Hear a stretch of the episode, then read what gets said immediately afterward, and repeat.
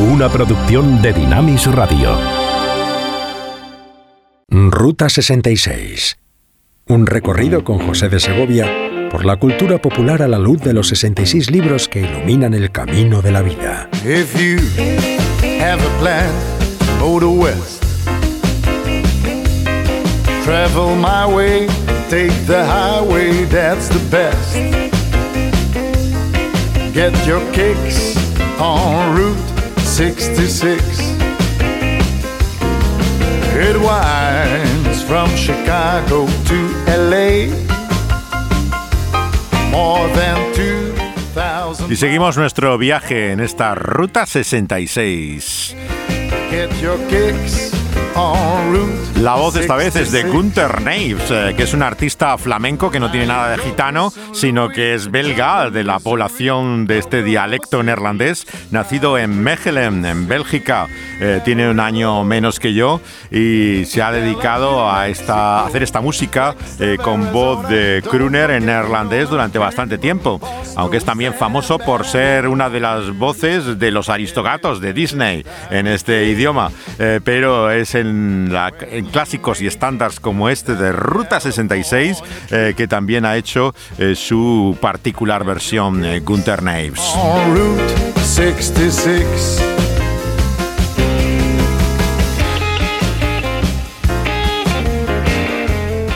Y sí, hoy comenzamos un nuevo libro que da luz a este nuestro viaje en el camino de la vida. Estamos hablando del Evangelio según Marcos, que es el título con el que se suele conocer esta obra, que no aparece firmada como muchos de los Evangelios, pero que vamos a ver que claramente apunta al personaje de Juan Marcos.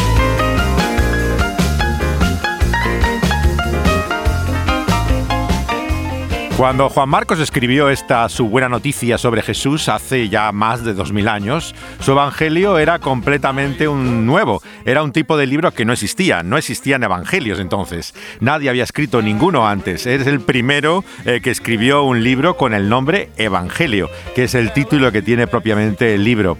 Y el propósito nos lo dice desde el principio bien claro, es mostrarnos quién era Jesús, el Hijo de Dios. Get hip to this timely tip when you make that California trip. Get your kicks on Route 66.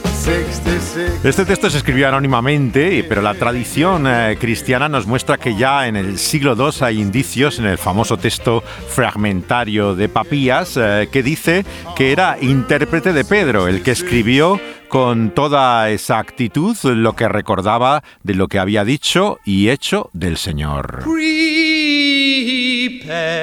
ye the way of the Lord. Prepare ye the way of the Lord. Prepare ye the way of the Lord. Prepare ye the way of the Lord.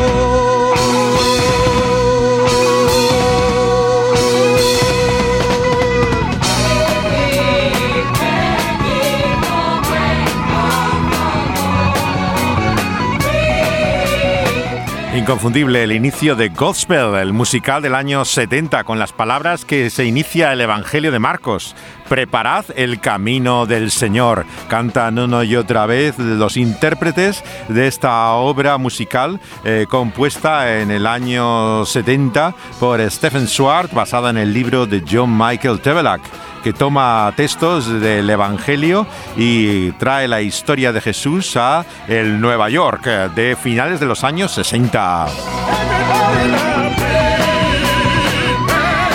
Cuatro siglos antes de que escribiera Marcos estas palabras, eh, había sido anunciado por medio del profeta Malaquías ese llamado a preparar el camino del Señor, con el que comienza su Evangelio Marcos.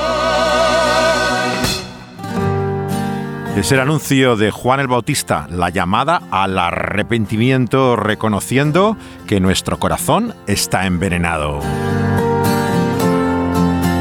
Esta es la versión que hace el sevillano Freddy Di Levi del clásico de los Ramones. No one ever thought this one will survive. Helpless child gonna walk drumbeat behind. Like you in a dream, I never let you go.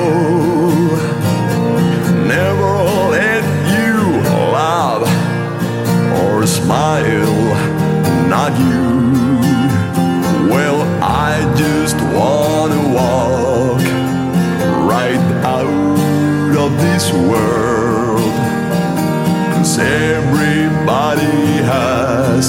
Poison heart. I just wanna walk right out of this world. Cause everybody has a poison. Realmente lograda la versión del sevillano Freddy Di Levi del clásico de los Ramones que nos dice que todos tenemos un corazón envenenado. El tema fue compuesto por Didi Ramone eh, cuando estaba ya fuera de la banda a finales de los años 80. Le pagaron la fianza de la prisión y a cambio le regaló esta canción, Corazón envenenado.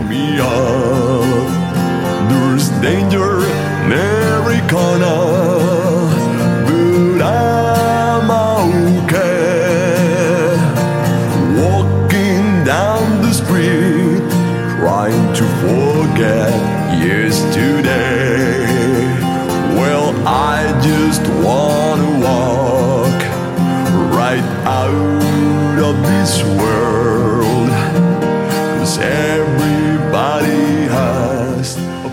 Es un tema del año 2022, la reciente versión que ha hecho el sevillano del clásico de los Ramones, que muestra que hay un problema en nuestro corazón.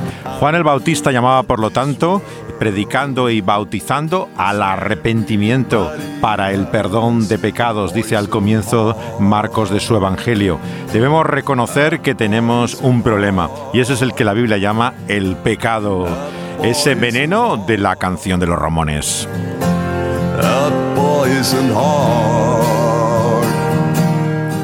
Para recibir las buenas noticias que nos trae Marcos, tenemos que reconocer que hay malas noticias. Y es precisamente que tenemos ese tremendo mal en nuestro corazón que revela esta canción. Y que la cultura, la música popular en este nuestro viaje por eh, la ruta de los 66 libros de los Biblia nos muestra también eh, que está latente en todas las expresiones eh, de la vida. Gut reaction is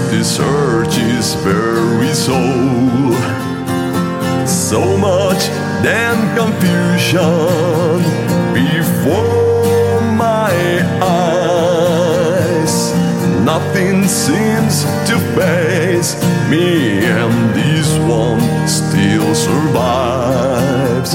Well, I just wanna walk right out of this world. Es el diagnóstico al que llega también el apóstol Pablo cuando descubre que no hace las cosas que quiere, sino que precisamente aquello que aborrece, eso hace. Son las palabras eh, de esa epístola que inspiran también a otro de los grandes músicos de nuestro tiempo, T-Bone Barnett, el que fue guitarrista eh, de Dylan en la famosa Rolling Thunder Review eh, durante tiempo, cantante de country y ahora también el autor de la música de muchas de las bandas sonoras más importantes, así como productor de algunos de los grandes artistas de nuestro tiempo.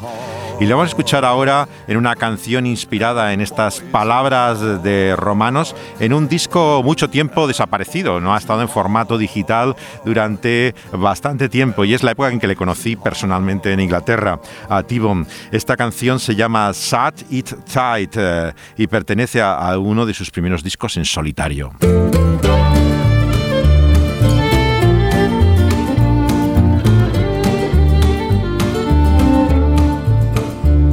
Encuentro difícil decir las cosas que siento, pero lo que hago es lo que odio. Canta T-Bone Barnett.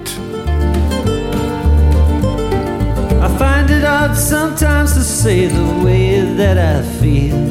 I do the very things I hate to do. I act like a child and I'm afraid of what is real. So I try to cover up the truth. I stumble like a drunk along this crazy path I walk. I have a hundred thousand questions too. I'll go to any length to prove that nothing is my fault. And later on I will deny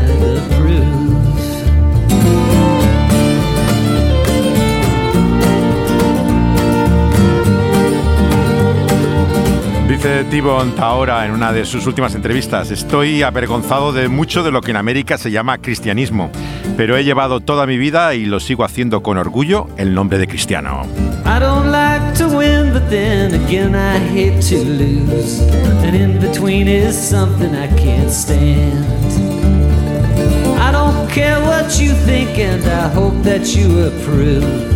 I am just an ordinary man.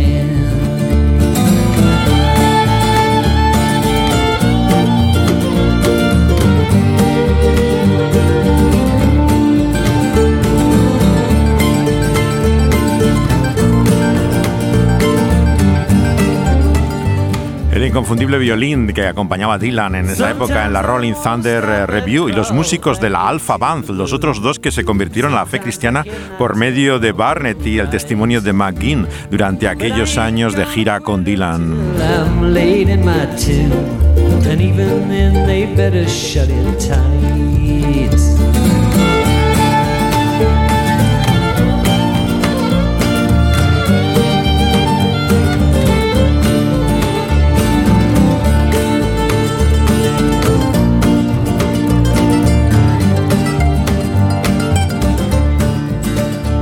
Tibon ha tenido siempre esa capacidad para expresar lo que la Biblia llama el pecado, la realidad de la contradicción eh, que hay en él, que debemos arrepentirnos, reconocer, confesar y volvernos exactamente en un giro en la dirección opuesta de él para encontrar el perdón.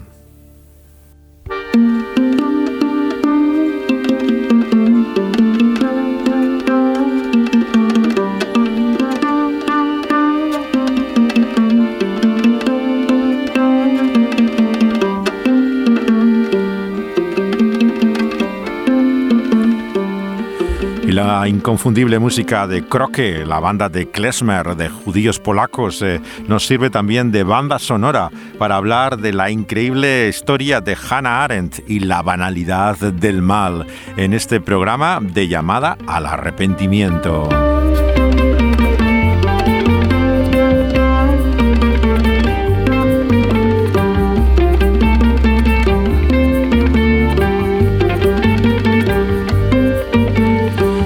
La expresión banalidad del mal con B, no con V, es eh, propia de esta pensadora singular eh, que ha popularizado su historia, la película que vamos también a escuchar diálogos de ella, que hizo Margaret von Trotta, una de las grandes directoras alemanas, eh, sobre el periodo de la pensadora judía que estando en Nueva York, en su época más conocida, cuando escribió para The New Yorker el juicio a Adolf Eichmann, el, figura del criminal nazi que fue juzgado en Israel eh, eh, cuando había sido descubierto en Buenos Aires. eh, y quiso el personaje real, que es Hannah Arendt, se ofreció a la revista de Nueva York para ver cara a cara quién era el enemigo de su pueblo y entender qué es lo que le había motivado a la locura del holocausto.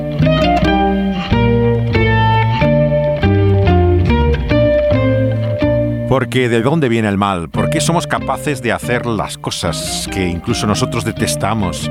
¿Qué nos hace diferentes a, otros? Cuando Hannah Arendt se fue de Alemania, los nazis todavía no habían puesto en marcha la llamada solución final para exterminar a los judíos. Pero cuando fue capturado en Argentina, el responsable del transporte a los campos eh, de exterminio nazis, Adolf Eichmann, la pensadora judía quiso verle cara a cara, asistir a su juicio en Israel, en Israel al cual vemos que nos lleva la película de von Trotta, reconstruyendo ese itinerario de la de los orígenes del totalitarismo a lo que es el gran misterio del mal. Hoy hablamos de Hannah Arendt y la banalidad del mal. Este es el momento en que escucha la noticia de su apresamiento en una vieja televisión todavía con interferencias. Según las últimas investigaciones, la huida a Sudamérica de Adolf Eichmann desde Alemania fue posible gracias a un pasaporte de la Cruz Roja expedido por el Vaticano. Eso no puede ser. El Papa nunca ayudaría a escapar a un nazi. No le ayudó por ser nazi, sino por ser buen católico. Pero Dios no le dejó escapar. Puede que Dios no, pero los alemanes sí. Ya verás. Pronto intentarán extraditarlo. El antiguo oficial de las SS siguió lo que se conoce en el mundo del espionaje como la línea de las ratas. Eichmann recibió el pasaporte falsificado en Génova, donde abordó un barco italiano rumbo a Buenos Aires. Estamos en 1963. Tras escuchar la noticia, Hannah Arendt escribe en la máquina una carta a la prestigiosa publicación de Nueva York, el New Yorker, la más importante revista del mundo todavía para muchos, en la que se ofrece ella misma a escribir la serie de artículos, cinco fueron en total que aparecieron en el año 63, conjuntados luego en un libro es conocido como Eichmann en Jerusalem. Ese es su libro eh, que es el estudio en el cual aparece por primera vez la expresión la banalidad del mal.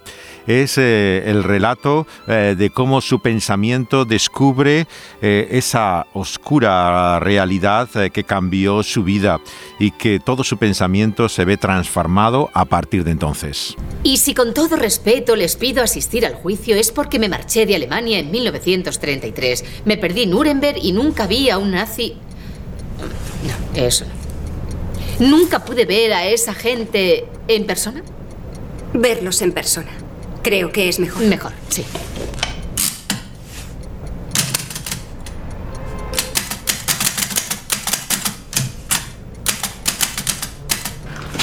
Esto es increíble.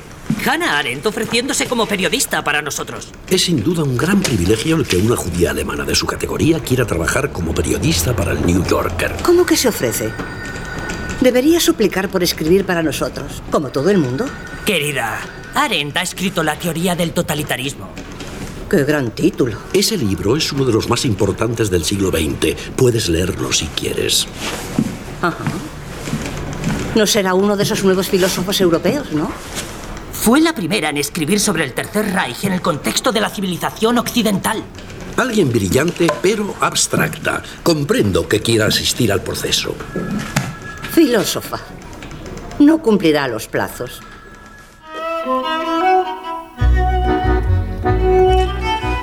Como leemos en el texto que cierra el fin, hasta la hora de su muerte, Hannah Arendt luchó con el problema del mal. De eso trata esta historia y también el inicio del Evangelio de Marcos.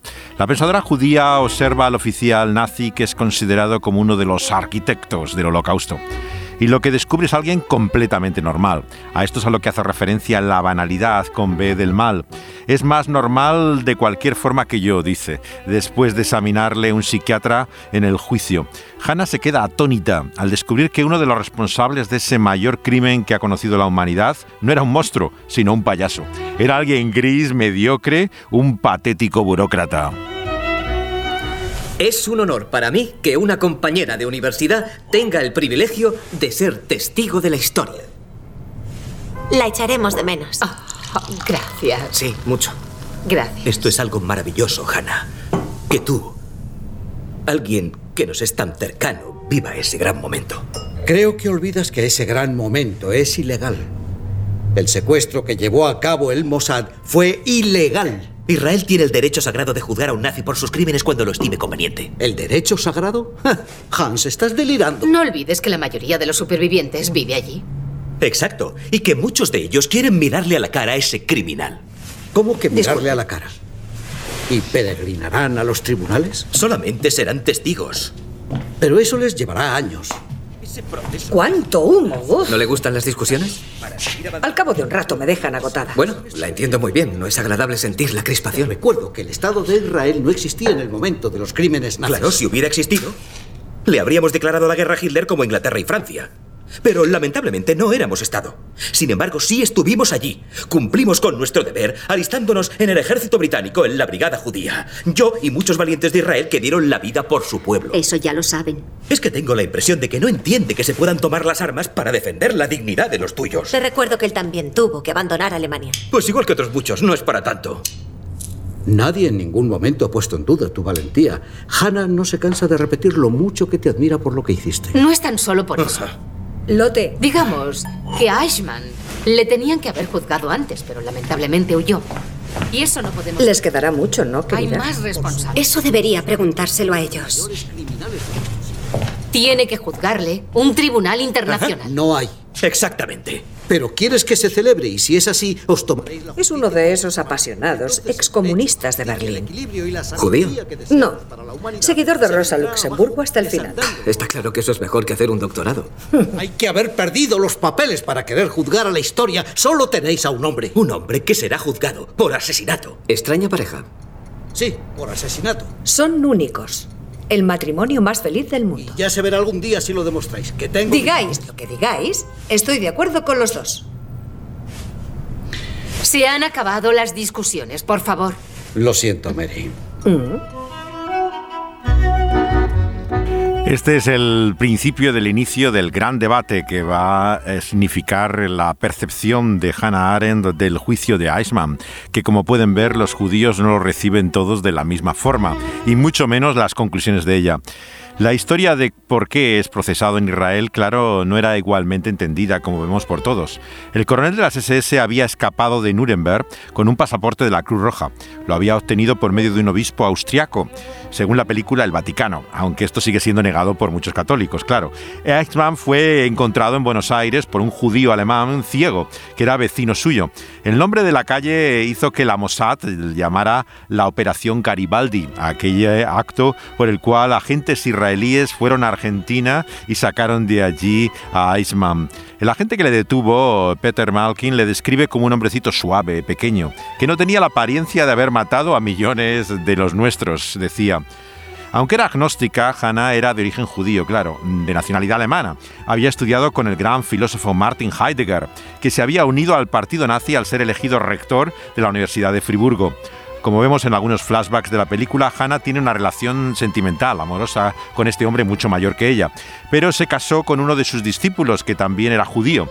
Al ser interrogada por la Gestapo, ella huye a París, donde ya divorciada de él, conoce a un antiguo comunista, como hoy en el, colo- en el momento de esta conversación, que se había opuesto al estalinismo, porque era seguidor de Rosa Luxemburgo, y con el primer régimen colaboracionista de Vichy, es internada en un campo en Gurs hasta que su nuevo marido logra que consigan un falso visado diplomático para escapar a Estados Unidos. Y ahí es donde se encuentra en esta historia Hannah Arendt, eh, eh, que colaboró con la causa sionista al principio, pero como le dijo Heidegger, pensar es una ocupación solitaria y finalmente era un verso libre. Ella misma tenía su propia idea de las cosas.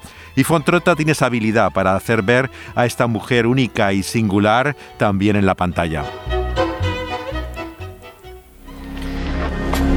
Por fin has escuchado al depredador. ¿Qué es lo que te pasa? Nada. Estoy bien. ¿Seguro? Eh, bueno. ¿Y? Él no es para nada como yo me lo imaginaba. Hmm, Era de las SS. Es normal que te haya impresionado. Pero él no. Es que es eso. Escuchaba en su caja de cristal, como un fantasma, encima resfriado.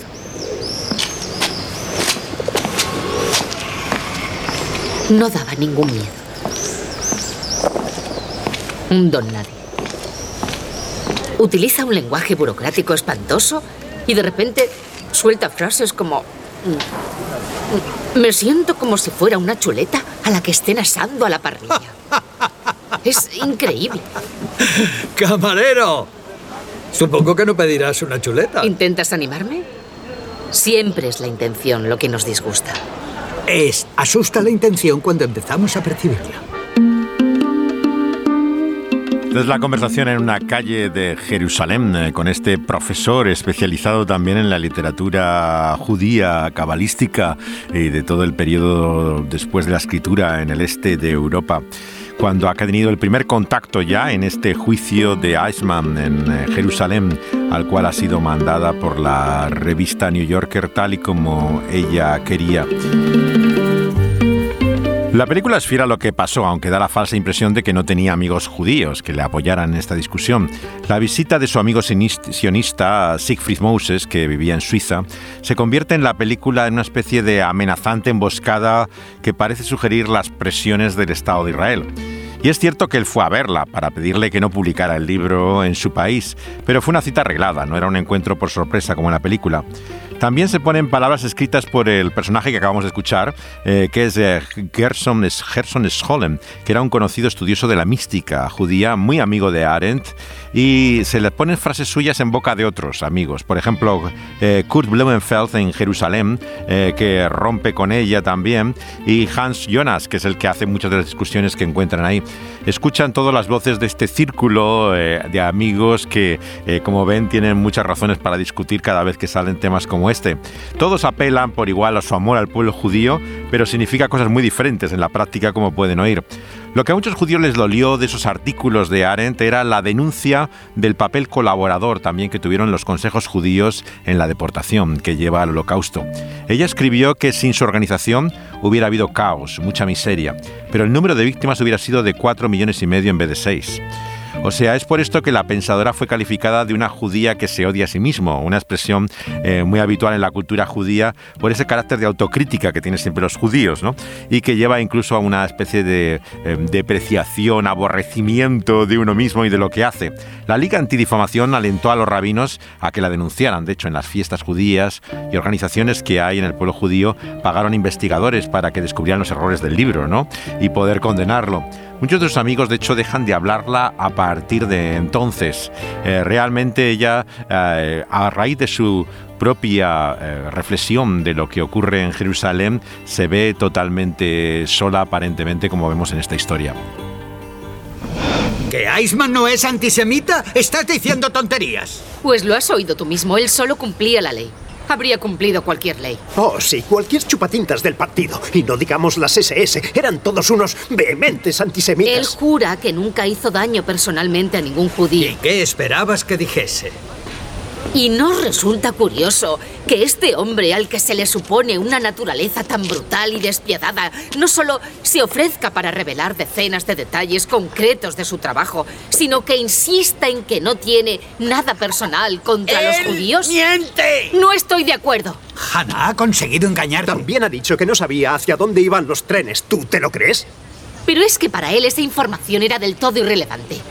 Él solo les enviaba la muerte. Sin embargo, no se sentía responsable de ello.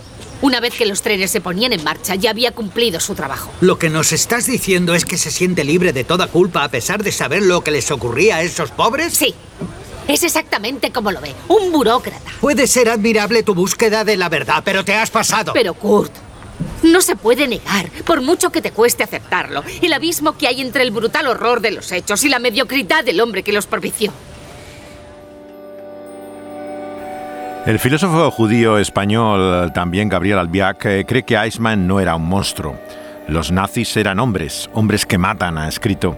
Lo trágico para él es que Eichmann puede ser cualquiera. Algo parecido ha dicho también el escritor Javier Cercas.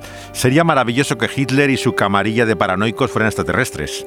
Estaríamos entonces salvados. Lo que pasa es que el mal no estaba en Alemania, estaba en el alma, como decía un poeta en la posguerra. Descubrir esto en el juicio de Eichmann supuso para Hannah Arendt un doble proceso, como vemos en la película. Por un lado, condena la radicalidad del mal, que vemos en el totalitarismo nazi, y se niega a aceptar eh, su banalidad, el darse cuenta de que Arendt, que el instinto al mal es quizás inherente al hombre. Es cierto que las heridas están todavía muy recientes. La incomprensión que ella sufre viene no solo por la sensibilidad judía ante el holocausto, sino porque toca ese dogma intocable de la ilustración que es la bondad innata del hombre. La idea de que el hombre es bueno, aunque la evidencia muestre lo contrario, es uno de los presupuestos que nadie se atreve a cuestionar hoy en día en la sociedad. Aunque ella no era cristiana, obviamente era una pensadora judía, había estudiado curiosamente teología protestante, eso sí, en Marburgo, porque hizo una tesis doctoral en Heidelberg sobre Agustín de Hipona, el padre de la Iglesia del norte de África, y su obra La ciudad de Dios. Tomó la idea del nacimiento como categoría central de lo que ella llamaba la condición humana pero sabe también por la Biblia que, como dice David en su Salmo 51, en maldad hemos sido formados. Esa conciencia de mal inherente a nosotros, original, como se le ha llamado tradicionalmente, eh, viene de la escritura, no viene de ninguna eh, idea posterior a la Biblia. La expresión en sí, por supuesto, no es bíblica, no hay un versículo que diga que hay un pecado original, pero la enseñanza está ahí, no es una idea de Agustín tampoco. El apóstol Pablo la desarrolla, esa doctrina, en su carta a los romanos. Lo leemos en el capítulo 5, pero también en su carta a los corintios, en el capítulo 15. Para autores como Chesterton, incluso convertido al catolicismo, es incomprensible que haya teólogos cristianos de ningún tipo que nieguen esta idea. Para él, la única parte de la teología cristiana que se puede demostrar, dice eh, Chesterton, es precisamente esa. Es curioso que un filósofo de la ciencia, eh, que no es cristiano ni mucho menos, el darwinista Michael Rius, eh, se pregunta cómo puede alguien pensar de otra manera, cuando el pueblo más civilizado y avanzado del mundo, el pueblo de Beethoven, de Goethe, de Kant, abrazó al asqueroso Hitler y participó en el holocausto, dice este filósofo darwinista. Obviamente lo que vemos aquí es algo eh, que es el redescubrimiento de esa realidad en nosotros que no queremos reconocer. Y es lo que el llamado profético de Juan el Bautista nos hace desde el principio de este Evangelio. Tenemos que de reconocer esa maldad, eh, confesarla y eh, volvernos a ese Dios que va a ser finalmente nuestro juez. Sí, pero Ashman sí que es un monstruo. Y cuando digo monstruo no estoy hablando del diablo. No es necesario ser listo, ni tampoco poderoso, ni nada parecido para llegar a ser un monstruo. Estás siendo muy simplista. Lo novedoso del fenómeno Eichmann, querido Hans, es que hay muchos como él. Es una persona terriblemente corriente. Puede que para ti sea normal, pero olvidas que supervisó el departamento de la Oficina Central del Reich acusado de la aniquilación de millones de judíos europeos. Tienes razón. Pero él se veía como un obediente servidor de Alemania a las órdenes de su querido Führer. Mi lealtad es mi honor. Las órdenes del Führer se convirtieron en su ley. Nunca se sintió culpable de las atrocidades cometidas. Él solo actuaba conforme a la ley. Hanna, está más que demostrado que Eichmann siguió adelante con la solución final mucho después de que Himmler se lo prohibiera. ¿Y sabes por qué? Pues muy sencillo, porque quería terminar su trabajo, fuese como fuese. Pero por favor, Hans, es que no te das cuenta de que las leyes fueron manipuladas a su antojo. Claro. Ya no era no matarás, sino debes matar para cumplir con tu deber. La bondad solo era una tentación a la que tenían obligación de resistirse. Claro, genial. Ahora resulta que nadie era responsable de nada. Lo que me faltaba por oír. Cualquiera en su sano juicio sabe que asesinar es un delito. Entonces creo que la mayoría de los europeos, incluidos amigos, se volvieron locos de repente. Heidegger no era amigo mío. Hans. Y no solo nos decepcionó a nosotros. Hannah, lo que te digo es que no puedes escribir eso en el New Yorker. No puedes ni debes hacerlo. Cuidado con la puerta. Es demasiado abstracto y demasiado ambiguo. Lo que la gente quiere no son profundas lecciones de filosofía. Lo único que quieren es saber lo que hizo Eichmann el nazi. Aren descubrió en Jerusalén que hay muchos como Eichmann, que no son, dice, ni perversos ni sádicos, sino terrible y aterrorizadamente humanos. El superviviente de Auschwitz, eh, Elie Wiesel, escribió que en el fondo el hombre no es solo un verdugo o una víctima, ni un mero espectador, es las tres cosas a la vez. Otro escritor que sobrevivió a Auschwitz, Primo Levi, eh, también suicidado luego en Italia, dice que debemos recordar que esos fieles seguidores, diligentes ejecutores de órdenes humanas, no nacieron como torturadores. No eran, salvo escasas excepciones, monstruos, sino era gente normal, dice Levi. Nos guste o no, el diagnóstico de la Biblia no puede ser más evidente. La humanidad está afectada por un problema básico, que la escritura llama el pecado un mal radical que está en la raíz misma de la existencia, pero que negamos cada vez que nos justificamos a nosotros mismos. Pensamos que somos mejores de lo que somos, distorsionamos nuestra visión de la vida y olvidamos que somos criaturas caídas. Si seguimos diciendo a la gente eh, que se pueden distinguir y dividir los buenos de los malos, chocaremos una y otra vez con la realidad. Esas categorías fomentan nuestro sentimiento de superioridad.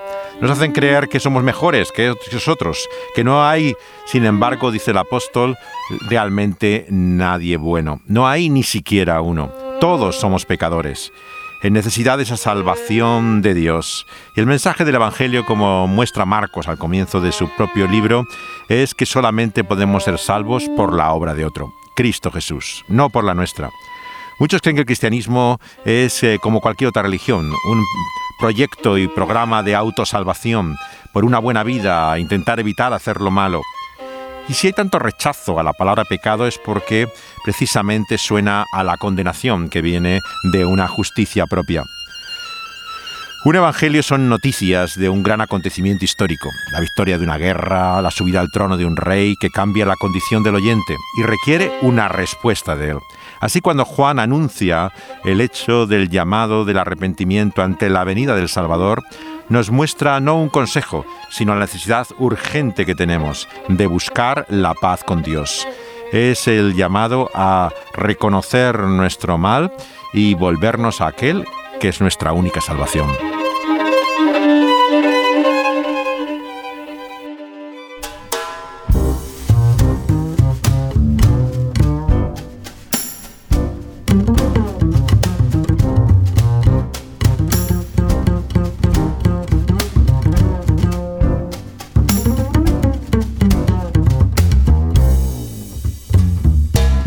Russet brandy in a diamond glass. Everything is made from dreams. Time is made from honey, slow and sweet. Only the fools know what it means.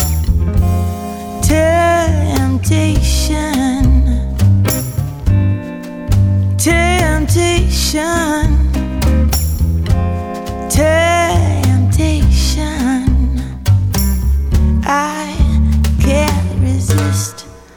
Well, I know that he is made of smoke, but I've lost my way. He knows that I am broke, but I must pay. Temptation. Temptation.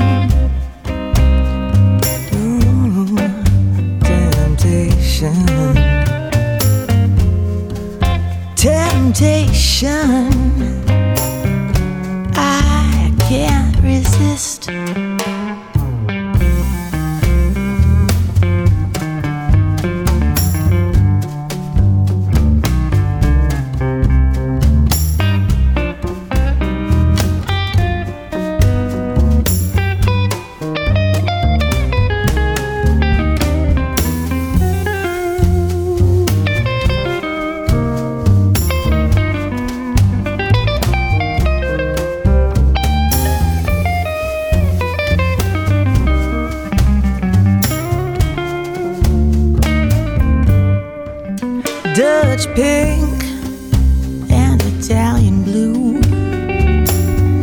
He's there waiting for you. My will has disappeared. Now confusion is oh so clear. Temptation.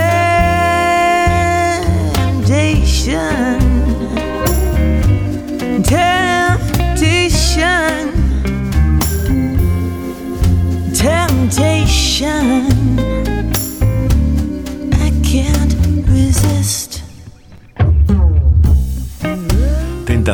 Canta Diana Kroll, la que no podemos resistir.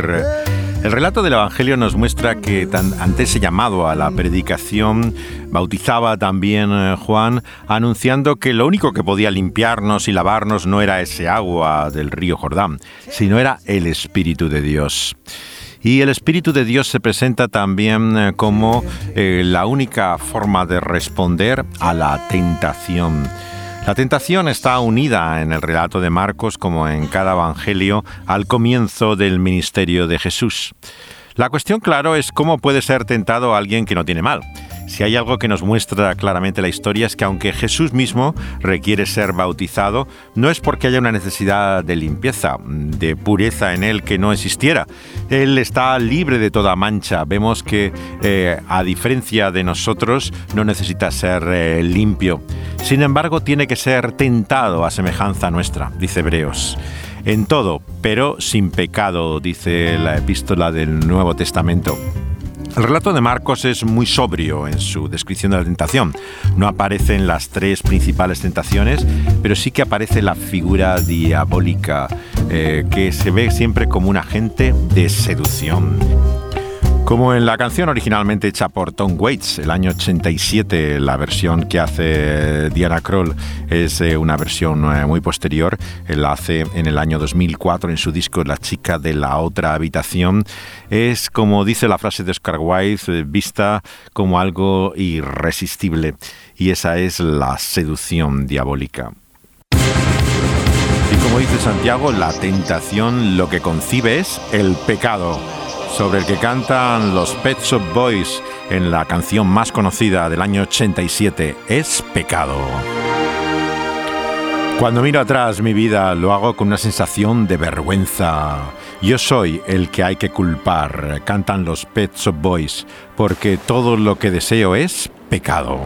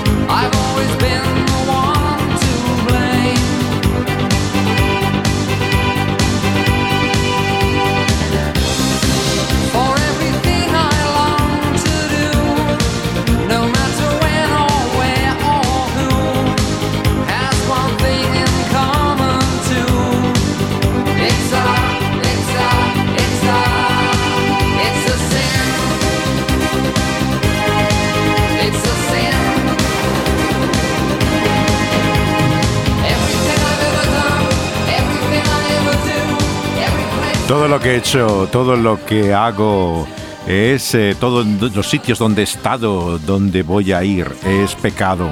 Padre, perdóname, he intentado no hacerlo, pasar hoja, pero una y otra vez, eh, como dicen los Pet Shop Boys, a nadie le fuerzan para pecar. Es el acto más libre de nuestra voluntad caída.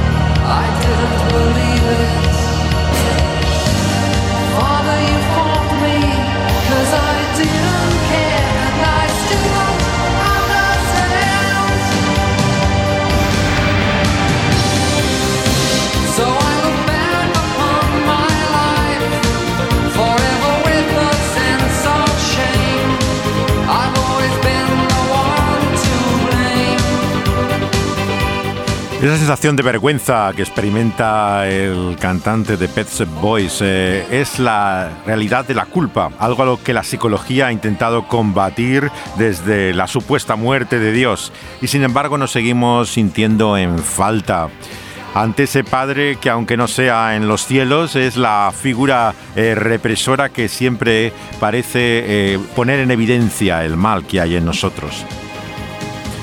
A diferencia nuestra, Jesús no cayó en la tentación, venció sobre ella y como vemos en otros evangelios fue por esa palabra unida también a su espíritu y voluntad de obediencia y de hacer lo que el Padre quiere. Y dice que después de que Juan fuera encarcelado, Jesús vino a Galilea y empezó a predicar la buena noticia del reino de Dios. Decía, el tiempo se ha cumplido, el reino de Dios se ha acercado, arrepentíos y creed en el Evangelio. El arrepentimiento y la fe, por lo tanto, son dos caras de una misma realidad. No sirve de nada reconocer nuestro mal si a su vez no confiamos y creemos en aquel que está nuestra única salvación, Cristo Jesús. Por eso la buena noticia es lo que Dios ha hecho en Cristo Jesús, no lo que hacemos nosotros.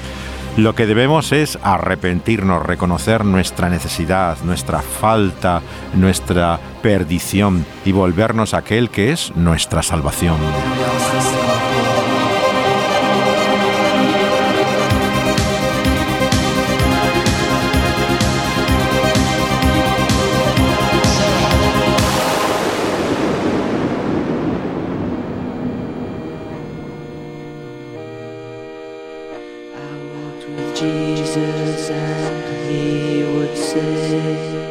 Para eso tenemos que caminar con Jesús. La canción con la que hoy cerramos el programa es de un grupo de neo-psicodelia británica que se llamaban Los Tres Hombres del Espacio, formado el año 82 en Rugby, en Inglaterra. Y de ahí es donde viene el conocido Jason Pierce, que luego ha formado el grupo Spiritualize. Esta sorprendente canción es una canción que reconoce nuestra culpa, pero que busca también en Jesucristo nuestra salvación.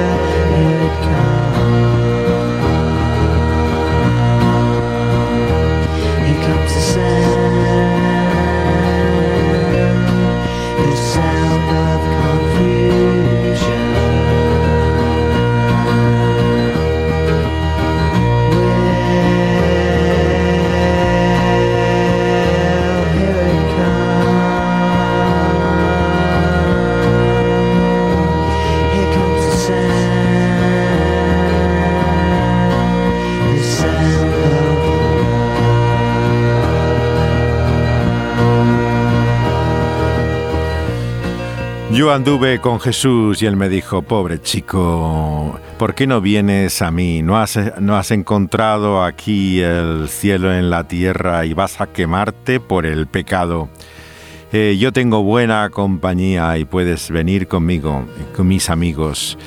Y dice en la canción Jason Pierce eh, con eh, Peter Camber, en esa época todavía como Spaceman 3, Dulce Señor, perdona mi pecado. Yo no puedo aguantar esta vida con todas estas cosas. Yo sé que he hecho mal.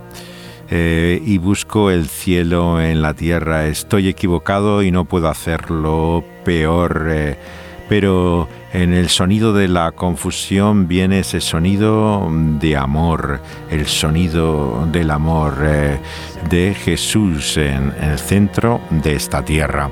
Y es así como concluye su introducción también Marcos en su Evangelio, diciendo que Jesús anuncia que se ha acercado su reino y ante el arrepentimiento llama a creer en esa buena noticia, que Él puede hacer lo que nosotros no podemos. Lo que es imposible para el hombre es posible para Dios por medio de su Hijo y de su Espíritu, nos dice Marcos al comienzo de su Evangelio.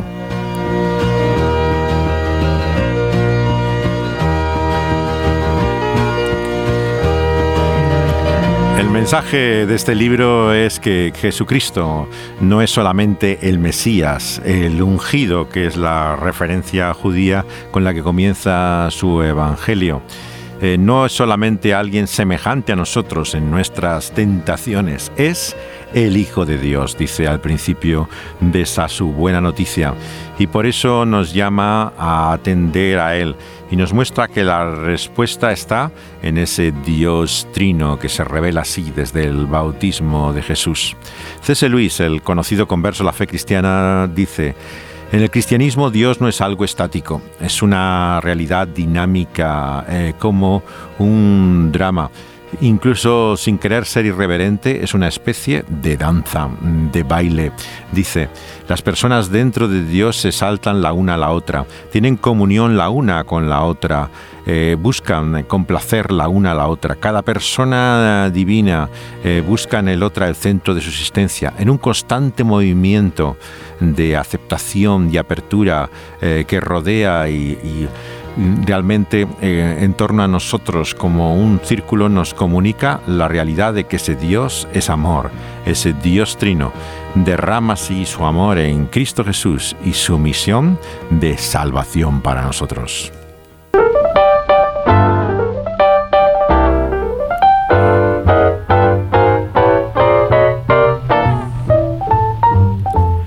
Seguiremos en este primer capítulo de Marcos, considerando el llamamiento eh, de Jesús al comienzo de su evangelio, su poder sobre eh, espíritus malignos, sobre la enfermedad y la predicación eh, que anuncia esa buena noticia.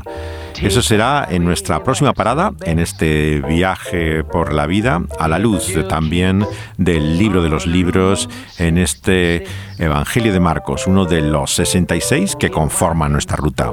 From Chicago to LA,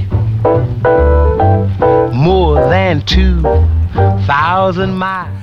Pueden escuchar los programas anteriores que son después de emitidos en Dynamis Radio, subidos a alguna de las plataformas, la que ustedes prefieran. Eh, pueden escuchar con excelente sonido SoundCloud, una plataforma eh, que tiene la emisora eh, como Dynamis y Pulso de la Vida, en el cual pueden escuchar todos los programas de Ruta 66, pero también en la más conocida en España de Evox juntamente con Spotify, la más internacional de las plataformas donde están la mayoría de los podcasts hoy en día. Ahí tenemos también toda la colección de Ruta 66.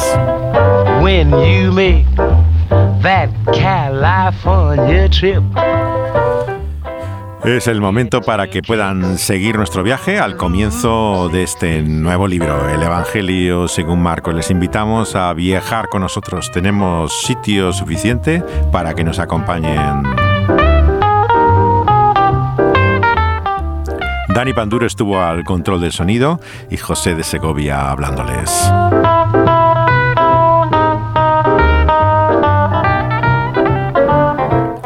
Hasta pronto entonces. Un abrazo, besos, lo que quieran, los dos juntos o por separado. Eh, con mucho cariño y afecto les hacemos estos programas, eh, deseándoles ayudar a encontrar luz en medio de este difícil camino de la vida.